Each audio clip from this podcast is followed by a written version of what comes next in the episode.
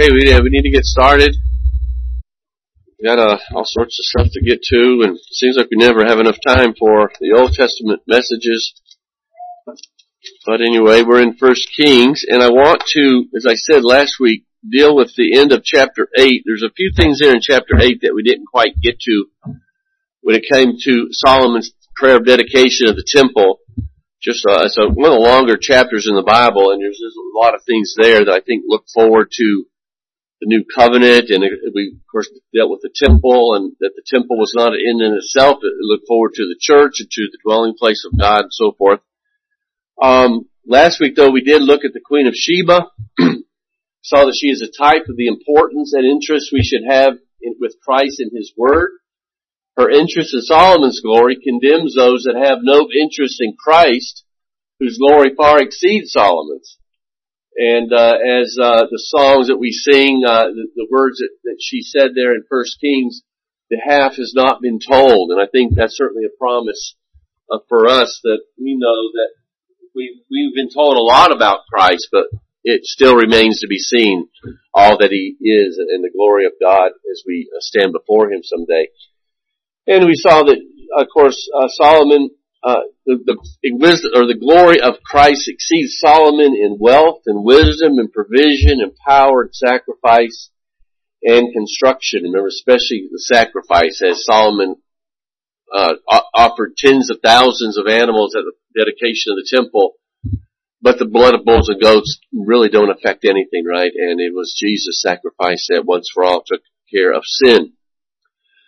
But if we go back to chapter 8 and we uh, begin looking at some of the verses uh, in beginning in verse 41, we read, for instance, in verse 41, Likewise, when a foreigner who is not of your people Israel comes from a far country for your name's sake, for they shall hear of your great name and your mighty hand and of your outstretched arm, when he comes and prays towards this house, hear in heaven, your dwelling place, do according to all for which the order calls upon you, calls you to do. So, again, I think as we talked about how that they were to pray towards the temple, and of course the temple was the place of sacrifice, right? The place where peace was made. The place where communion with man and God is able to take place. So it, it represents Christ and His work. So we pray then in Jesus' name or in lieu of the finished work of Jesus Christ. And so here, though there's a looking forward to the fact that the Gentiles will be taking part in this kingdom. But it's a good prayer for us as well. Our prayers are to look for ways that this world can see God working in us and uh, attract the nations, as it were. Uh, there should be something about the way we live uh, in, in that would be attractive. Uh, and, and, yes, the gospel is offensive, and our lives and our, our words to to expose sin are offensive. But there's something about when they hear, uh, when they hear or see the way we live, to see the peace that we have, the joy that we have, those are things that should give the world pause as to um, what what we're all about, and uh, we should not be a turnoff uh, the, because we're mean or unchristlike, right? And so the temple was not to be Israel's best kept secret. What we do in church uh, and, the joy of our salvation is something we are to share with others. We're not a cult that we hide away uh, just to ourselves, but we are to spread the gospel. We are to be open. Now, of course, obviously, in, in, in times of persecution, there is a uh, that is something that causes problems there. But even uh, we know that in persecution, uh, the gospel often goes forth in great power, and does a great work, even though the church has to meet in in secret. Um, there's a, an interesting verse here in Isaiah 2, 2 that I think speaks to this. It shall come to pass in the latter days. Now, there's certainly confusion among some about what the latter days are. I believe we're living in the latter days, and I believe these prophecies are, uh, are speaking of the time between the ascension and the second coming of the Lord Jesus Christ. That constitutes the latter days. Some would see this as all referring to a, a, a kingdom uh, in the future. Okay, so let's just see. And it shall come to pass in the latter days that the mountain of the house of the Lord shall be established as the highest of mountains. And so if we're going to take this as meaning a literal kingdom, then we, then to be consistent, we have to take this and speak it at some place. There's going to be a mountain, a high mountain established as the highest of mountains. Well, I'm sorry, there's no mountain in Jerusalem that it can fits that bill. So to me, right off the bat, you you see, we're talking about something spiritual, the, the highest mountain, the most exalted position, which I believe has to be the, uh, the, the resurrected and enthroned Christ, and shall be lifted up above the hills, and all nations shall flow to it. And many people shall come and say, and again, we're talking about the house of the Lord, right? So this house is in the most exalted position on earth. And many nations shall flow to it, and many people shall come and say, Come, let us go up to the mountain of the Lord, to the house of the God of Jacob, that he may teach us his ways, and that we may walk in his paths. For out of Zion shall go forth the law and the word of the Lord from Jerusalem. So, yes, some people believe this is speaking about that the Lord is going to be enthroned in uh, Jerusalem, and that all the nations are going to go and want to see Jesus. I think that creates, on the surface, a real logistical problem that, that everybody's going to somehow be located in a very tiny, tiny area. But even so, but but could it not be again, referring to the latter days that we are in, I think the New Testament makes very clear that this is a, a, a, prophecy about the day in which the gospel will go forth and people will hear the gospel and they will go to Christ and they will go to the church because the church is the dwelling place of God. The church is the um, fulfillment of the temple. And so uh, it, it, speaks of the, the life and the, the, the, ministry of the church in the new covenant. So anyway, that's how I would I would look at. it. I think that that uh, in the, when we go to the New Testament, it's much easier to um, establish that than uh, to, to look to a future kingdom. But anyway, we notice that the glory of the Lord is what attracts the nations in His salvation and works. And we, we go to the church. We go to to the church where Christ is presented so we might know what God says and might learn of Him. Well, another interesting section here down in verse 54, where um, now as Solomon finished offering all the prayers and pleas to the Lord, he arose from the altar of the Lord, and he where he had knelt with his hands outstretched to heaven, and he stood and blessed the assembly with a loud voice, saying, Blessed be the Lord has given rest to his people according to all he has promised. Not one word has failed of all his good promise, which he spoke by Moses his servant. The Lord your God be with us as he was with our fathers. May he not leave us nor forsake us, that he may incline our hearts to him and walk in all his ways and keep his commandments, his statutes, his rules, which he commanded our fathers. So he's saying the Lord has pro- he's, he promised in Moses that he would make a covenant with us. He would bring us to a land and he would bless us as long as we keep the covenants. That's what he's saying that that has happened. Everything that was promised to Moses has been fulfilled, and we are now enjoying that. and so, um, verse 57, the Lord our God be with us, as he was with our fathers. May he not leave us nor forsake us, that he may incline our hearts to him and walk in all his ways to keep his commandments, his statutes, his rules, which he commanded our fathers let these words of mine, with which I have pleaded before the Lord, be near to the Lord our God day and night. And may, in other words, the, the prayers, the things that I've said are something that the Lord hears and reacts to and deals with day and night. And may He maintain the cause of His servant and the cause of His people Israel as each day requires. That all the peoples of the earth may know that the Lord is God and there is none, none other. So, there's a general sense in which as the people obey the Lord and as the Lord uh, blesses them, it, it, the, the name of the Lord goes forth throughout the nations. but here we see it, this familiar theme that we've talked about where God has said he has done everything that he said he would do. And uh, the fact that God has been faithful is used to encourage uh, us who truly and wholly trust on him and to, and to further continue to do that. In verse 59 though, there's something of this truth uh, that it, where we see that there's something about the, the fact that this is something that we need day and night. Our ability to come before the throne and, and find grace in the time of need is always available. And of course, this is not anything, you know, earth shattering. But, but again, it's, it's reminding us, as, it's reminding Israel, that we can approach God at all times, He hears at all times, and He works at all times. And the phrase here, as each day requires, I believe it's in uh, verse at the end of verse 59, um, is actually the same phrase that is used in Exodus chapter 16 when God gave the people manna. And He promised to give them as much manna as each day requires and no more.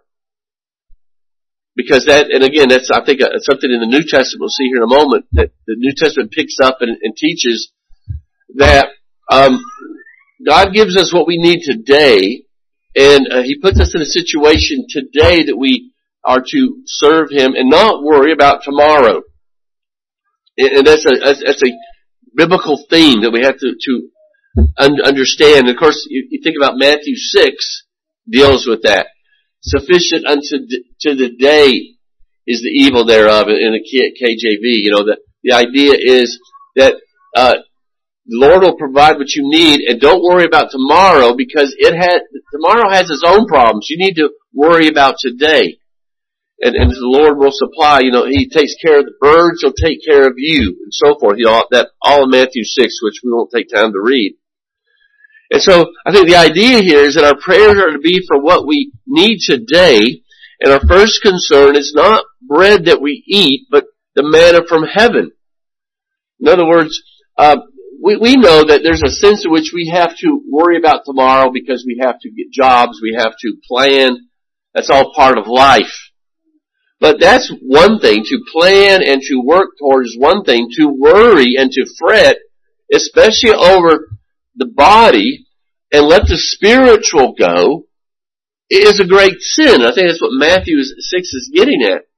That while we have to feed the body, it, what does Matthew 6 say? Seek ye first the kingdom of God and His righteousness and all these things will be added to you. So my first concern when I get up in the morning is what can I, how can I serve the Lord and please Him?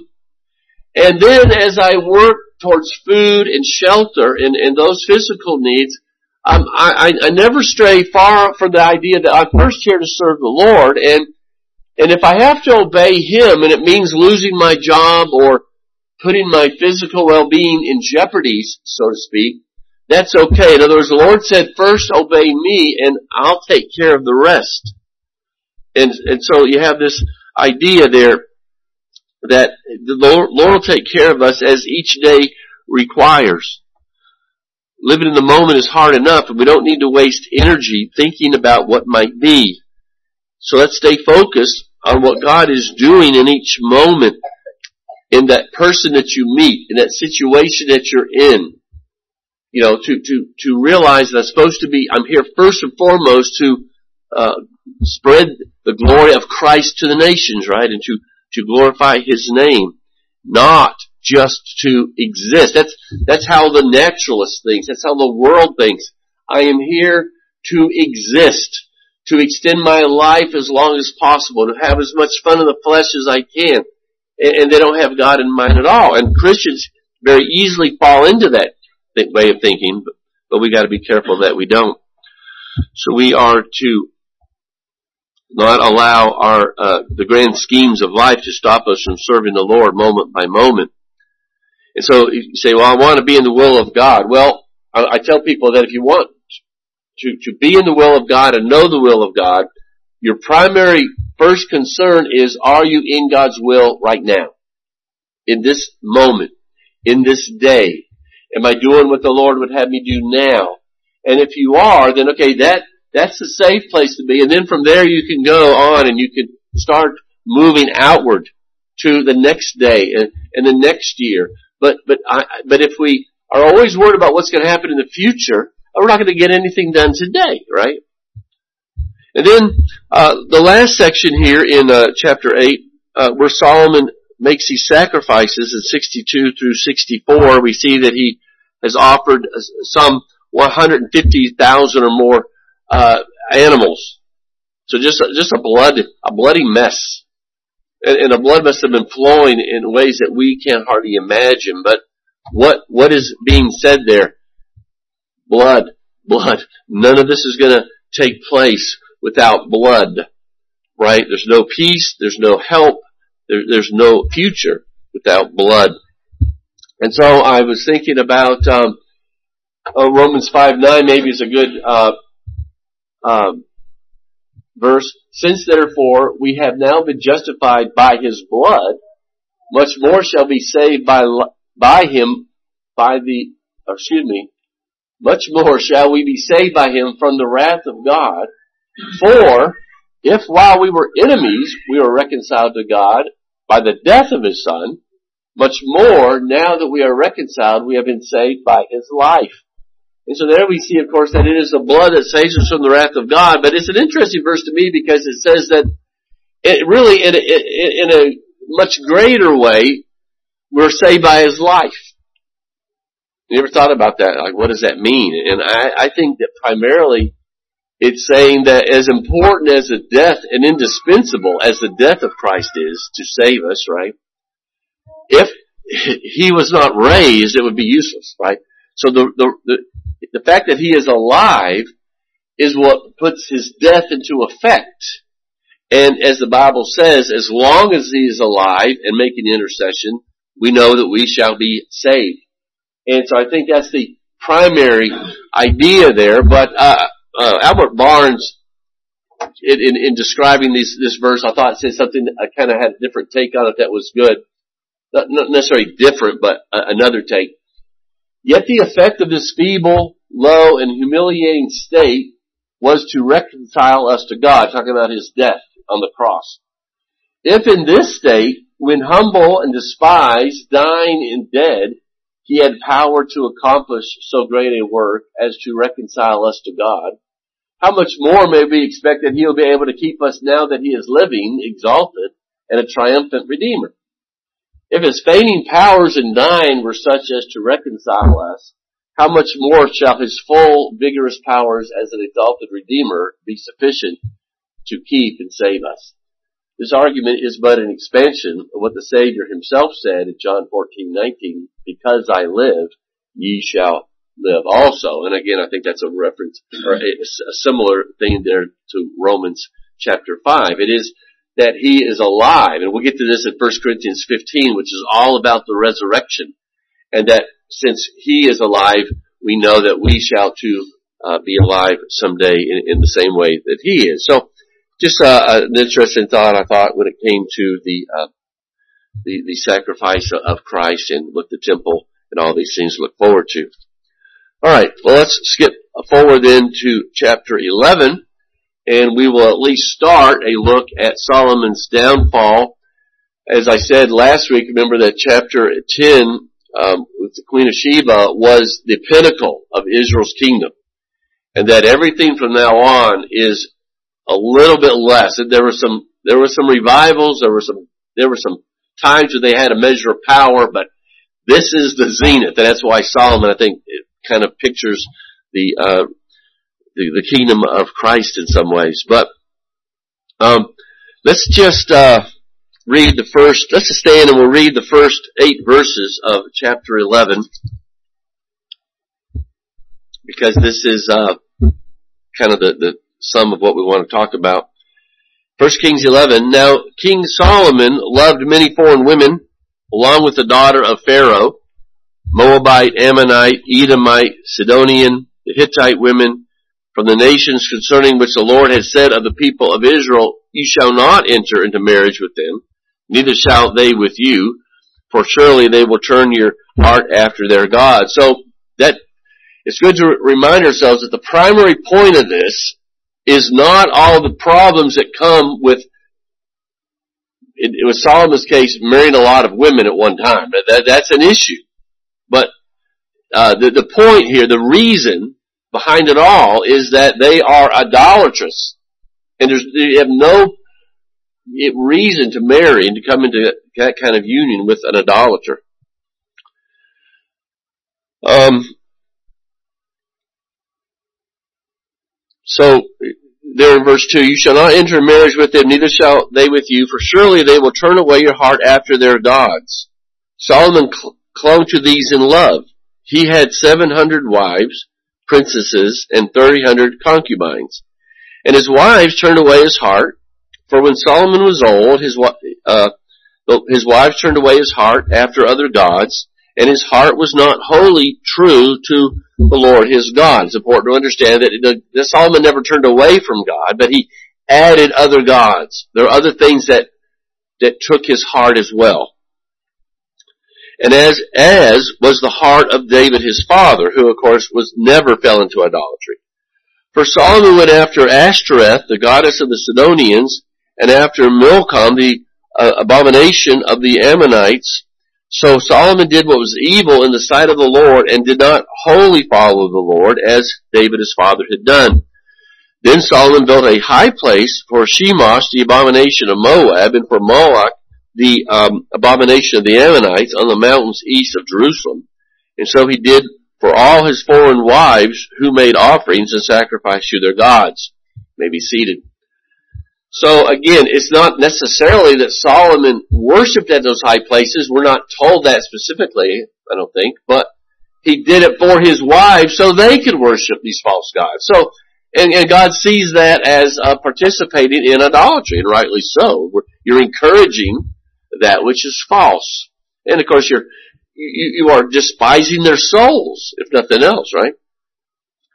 So I don't believe that the Bible leaves any doubt as to what causes Solomon's spiritual downfall. He doesn't lose the kingdom as such. He's still successful in the world's way of thinking. But it is clear that before God he fails, and he fails miserably. And that's all that matters, is, is how do God see these, these, these things, you know. You know, I have to look at this as, as a pastor of a, of a church, of a small church, of a church that, that struggles to to keep a lot of people in it. You know, and, and I want to always make sure that I'm doing what is right. And so that, you know, but at the end of the day, success is have I been faithful to the Lord as best I know how to be. Not as the world sees it, because obviously the world drives by and says that church is not a successful church. And that's okay. I mean, I can live with that. I, I don't like it. I, I like there's not a reason in the world why these uh, seats aren't full. Except that, you know, I mean, there's a lot of different reasons why that probably takes place. But, you know, so I, but I have to worry about the Lord. Jeff and I have to worry about what, are we doing what we believe is right? And, and, and at the end of the day, I've got to answer to that, right? And so that's what matters. And so he, like us, had the Word of God plainly laid out on, on his duty, the Lord plainly lays, lays out his duty before him. Don't marry a lot of women. Now there's other things, don't fall into idolatry. And, but when he said that about the, his wives, he said, because they're going to, they will steal your heart. We'll read about that in just a moment, where, where that says that, I believe. He graciously gives him the reasons why you cannot and should not do this, and he ignores the Lord and he pays the price. And late, I don't know, you know, one wonders if Solomon didn't at the end of his life realize that, that this was not a good thing and he paid the price because uh, he pins Proverbs 18:22 where he who finds a wife singular finds a good thing.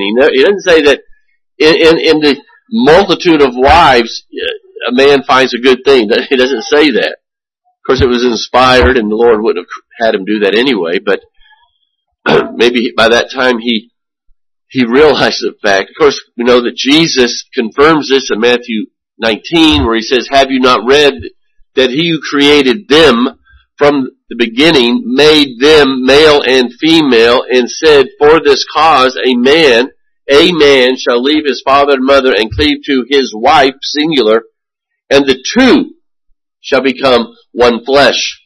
So, so Jesus makes it very clear that is God's plan from the beginning. One man and one woman, husband and wife. Therefore, anybody who calls a, a woman a husband or a man a wife is rejecting God's revelation. Uh, and it, it's abomination. And this is what uh, God has said from the beginning. Now, yes, the Lord allowed multiple marriages in, or multiple wives in the marriages. There, there were obviously those, those times there were in, in probably in one sense practical reasons why they did that, but the Lord allowed it, but He never commanded it, never condoned it, He allowed it. And so those who say, well, the Bible teaches okay to have, uh, and there are those who, who believe that, that it's okay to have more than one wife, it, it's not true. The Bible doesn't, does not teach that. In fact, what do we read about when it comes to the qualifications of elders? They are to have one wife. And if they have more than one wife, and I, I don't believe, I think that's one wife at a time, but either way, uh, it's wrong, and because that's the standard. That's God. The, the qualifications of elders are not something that only they need to worry about. That is the standard. That is what we are to work towards. And everybody can't, but but that's what we are to work towards, especially the men. And so again, it's just something. I know I'm preaching to the choir, but uh, it's something that you just can't overemphasize in our day and age because you hear the contrary so often. Notice also that um, the the reason for not having these all these wives isn't just because of the obvious domestic and sexual distraction of, of all that, and, and, we see that with Jacob and his wives and, and, the drama of just having twelve or not twelve wives, but uh, four wives but that that is a reason. That's an obvious reason. But um, the the problem is is that they bring this influence. You have married uh, ungodly women. You have married idolatrous women. So even if you married one idolatrous woman, you've sinned. You you disobeyed the Lord, and you have brought her influence into your union, into your home. And of course, that's the point here. That's the danger in anything that we must guard our affections. And there are obvious things that we are not to do, like Paul tells us not to be joined with darkness. Don't be, don't, don't come into union with those who are in darkness, because you're having fellowship with darkness, and that speaks primarily to the marriage, I think, um, but it's something that we have to be very cognizant of when it comes to business, when it comes to our friends, to our relationships, to, to our influence. In other words, if I hang around idolaters, and of course, if you hang around lost people, there's a sense in which you are hanging around idolaters, then I've got to be very careful about how I interact with them, how often I interact with them, and what kind of influence they have over me. And of course the problem is, is that we have been called to go into the world and to engage the lost, so we're not talking about here that I, I just ignore and have nothing to do with the lost because that would be contrary to scripture.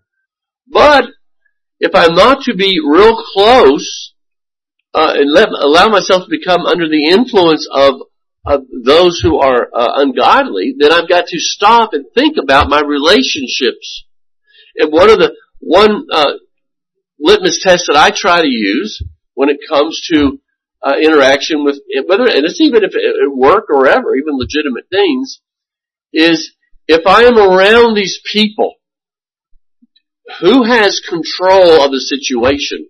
Who makes the decisions?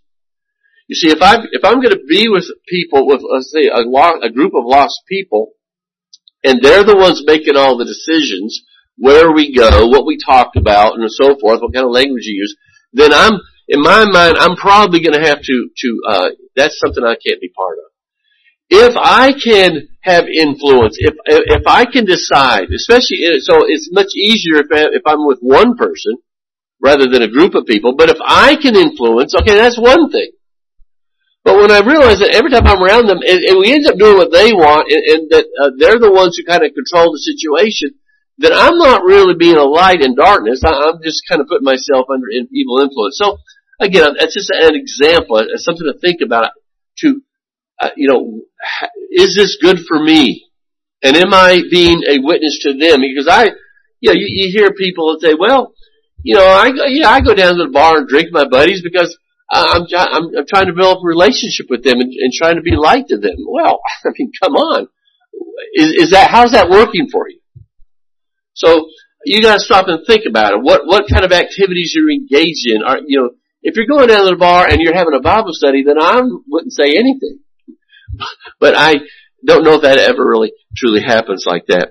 Um, in, in a certainly in a, an individual. So anyway, just I'm not trying to say everything's black and white, but there, there, it should be obvious that we have to stop and think about these things. Another thing to, uh, maybe lesson to learn here is that Solomon, by not fleeing youthful lust, falls prey to them in his old age. Now I know that a lot of these marriages were political, but at the end of the day, you know, Solomon is uh, exercising his lust. I mean, you know, you, you can't you can't separate all that from here. And anyway, the point though is that there's no time in life that we can relax and think the struggle is over. Uh, I know that at 63, I still the sin is still in there, and and I still struggle with it. Uh, and I don't know that I struggle with it any less in, in overall than I ever have. It is always there. It always will be there. And so there's that part. That there's the struggle will never end while you're in the flesh, and Uh, that I think that that means that we are to re- remind ourselves that no matter how old I am, that as long as I have breath, I am here to serve the Lord. And there's never a time where I can just relax and say, "Well, I'm out. I'm I'm retiring from being a Christian. I'm, I'm retiring for, at least from engaging and, and, and trying to work for the kingdom. That's, I'll leave it to the younger people. Well, no, if the Lord give you life, then I think he, we have something to offer. and then again, to finish the point, the Bible makes it very clear that we are not to be unequally yoked. It says here that he married a lot of strange women. If you have the KJV, of course, it's not strange uh, in in the sense of odd. Uh, that might be true. Maybe you did wear, marry an odd woman or an odd husband, but what it means here, of course, we know it as the ESV translated is foreign. But again, that that in by itself, a lot of people would take that to, uh, you know, to wrong conclusions. He's not saying that it's wrong to marry a non-Jew. It was to marry, you were not to marry a idolater. Now, there were these groups that were to be wiped out in many cases, or that, that they weren't to marry. But it, the point was that you were marrying someone who's a pagan, who's an idolater, not because they're a different uh, nationality or a different ethnic group. And so anybody who reads into this that somehow this still applies to us in the same way is clearly gone way beyond what the Bible teaches. There's nothing, the, the idea that we aren't to marry outside of our ethnic group or we are outside of our race, although technically there are no such, there's no such thing as races, but uh, those who don't look like us, is just non-biblical. And, and there's examples of this even in, in scripture where this happened. The point is, to be unequally yoked is not because you've married a black person or, or, or whatever. It's because you've married an unsaved person, an idolater. And, and that's the point here. And so, you know, we just want to, and that, and that really was far worse than even the number of wives that he um, married. And so uh, let's just go over to Deuteronomy chapter 17 because there's more things in there than just that particular thing that I think is profitable. Deuteronomy 17, and let's begin reading in verse 14, and we'll read down to the end of the chapter. Deuteronomy 17, 14. When you come to the land of the Lord your God, that the Lord your God is giving you, and you possess it and dwell in it, and then say, I will set a king over me, like all the nations that are around me. So you already, you already see the point of having, the, the mindset is already, I want to be like everybody else. So, so you, there's a sense in which they've already failed, right, in asking for the king. You may indeed set a king over you, whom the Lord your God will choose. One from among your brothers you shall set as a king over you. You may not put a foreigner over you, who is not your brother, only he must not requ- acquire many horses for himself. And again, why? Well, because the king is to be someone who leads the people, and if he's more concerned with having a big army, he's already drawing people's uh, faith away from the Lord, right? So he, he doesn't need to acquire many horses for himself or cause the people to return to Egypt in order to acquire many horses. Since the Lord has said to you, you shall never return that way again. So don't, don't go back, don't trust in the world, in the, in the worldly things, trust in the Lord. Obey Him. Verse 18, and when he, oh excuse me, uh, verse 17, and he shall not acquire many wives for himself, lest his heart turn away, nor shall he acquire for himself excess, excessive silver and gold. So you see, all, all three of those things can cause your heart to turn away from the Lord in different ways. And when he sits on the throne of his kingdom, he shall write for himself in a book a copy of this law, approved by the Levitical priest, and it shall be with him, and he shall read it in all the days of his life, that he may learn to fear the Lord his God, by keeping all the words of his law and these statutes and doing them, that his heart may not be lifted up above his brothers, keep him humble, that he may not turn aside from the commandment, keep him holy, either to the right or to the left, so that he may continue long in his kingdom, he and his children in Israel. So what is he supposed to do? Instead of trying to become a rich ruler, instead of trying to become a mighty ruler, uh, he needs to have a copy of the, of the uh, Pentateuch in front of him, and, or at least Deuteronomy, and he needs to make a copy of that. He needs to write that down and make a copy of that while he, that's what he needs to be worried about. Study God's Word. Understand God's will. That he might uh, be a good father and, and, a good king. And just what an example, you know, and I don't think it's hard for us to understand the example here. Uh, especially, and not just to, to, the fathers and the men, but all, to all of us. That what I need, well, that's what Jesus said. Is, is that not the same thing Jesus said? Seek ye first the kingdom of God, and all these things will be added to you. Solomon, you don't need a big army. You just need uh, the wisdom that comes from above. You need my power. You need me to, because it, as long as Solomon's heart was in tune towards God, his kingdom increased and his enemies fell before him. See. So, you know, again, it's just, just excellent, excellent, uh, lessons there to be learned as we study some of these Old Testament principles. well, in back in 1 Kings 11, in verses 9 through 13, stop here pretty soon. We begin to see that his um, kingdom, because of this, the Lord raises up adversaries. And so the Lord is angry with Solomon because his heart had turned away from the Lord, the God of Israel, who had appeared to him twice and they commanded him concerning this thing, that he should not go after other gods, but he did not keep what the Lord commanded. Therefore the Lord said to Solomon, Since this has been your practice, and you have not kept my covenant and my statutes that I have commanded you, I will surely tear the kingdom from you and will give it to your servant, which we'll find out next week, literally, literally a servant. Yet for the sake of David your father, I will not do it in your days, but I will tear it out of the hand of your son, However, I will not tear away all the kingdom, but I will give one tribe to your son for the sake of David my servant and for the sake of Jerusalem that I have chosen. And of course, one reason for that is because uh, God still had some promises to keep. God still had to send the, the Redeemer uh, through the uh, kingly line of Solomon of David, and so he, he didn't cause the whole thing to disperse as he did in 70 AD once Jesus did his work uh, the, the king, the kingdom of Israel was finally dispersed, or the, the people of Israel. But he had to keep it intact, you know, up until that point, until Jesus came and did his work. So he, he, he does say that there.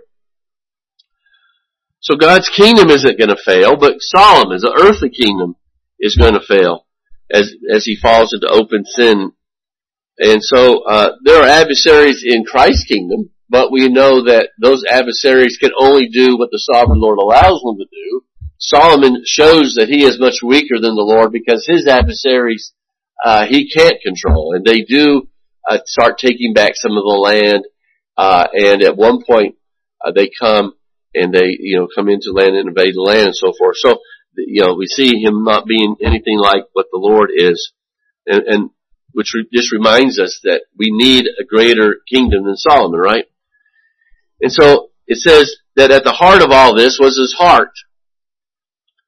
What grieved the Lord was that what was in Solomon's heart. It was in his wills and emotions, inner self, that he had given himself in part to those other gods. And, and the Lord said, you know, David, your father, so what, that's the one line that your, David, your father, did not cross. He never entertained uh, any kind of worship or trust in false gods or, or any room for false gods. And yet you have. And then here we'll close with this. because it says here, it lists all these different gods that he allowed to enter into uh, the worship of Israel. First of all, it mentions the Ashtoreth, which we know is the female counterpart to Baal, and a very disgusting um, god in her, in her own uh, right. Um, but some of these gods we know uh, were gods that you offered your, your children in the fires. You burned your children alive. That was part of the worship. Moloch and Chemosh.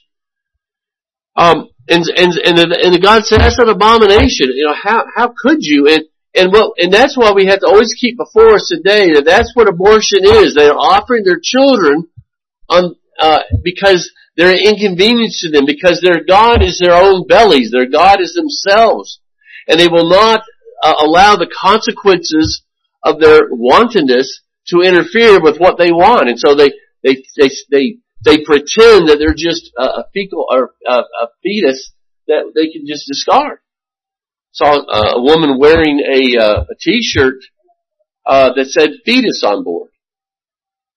Well, no, I'm sorry. That that's a that, that's that's that's, just another one of the lies. It's not a fetus; it's a baby. No, I'm not saying that there's no such thing as a fetus, but that's it. That is given the impression that uh, it's not quite human life yet, and that it's okay to look at it differently just because it happens to be in the womb instead of outside the womb. But that's an abomination, and we can't ever allow that to enter into our thinking. And it doesn't matter. It doesn't matter if we never can get good people elected again because of that issue. I, I don't care. Because we're not here to uh, get good people elected. If, if we do our best, but if that's not the case, then so be it. But we're not going to compromise on the issue of murdering babies just to hopefully get a few more people in office that, that maybe have we agree with on some other issue. There's just not. You say, well, that's just being a one issue candidate. Well, I'm not a one issue candidate. I'm not a one issue person, but protecting children. If, Christians can't be an influence to protect the life of children, whether it be the, their grooming and their mutilation that we're seeing, uh, then, then what are we here for? So, well, we're here to preach the gospel. Well, no, we're here to be a light to the world, to be salt, and uh, to stand on certain issues that I don't think we can compromise. But anyway, we'll we'll close on those uh, thoughts and get back into it, Lord willing, next week. Any questions or comments?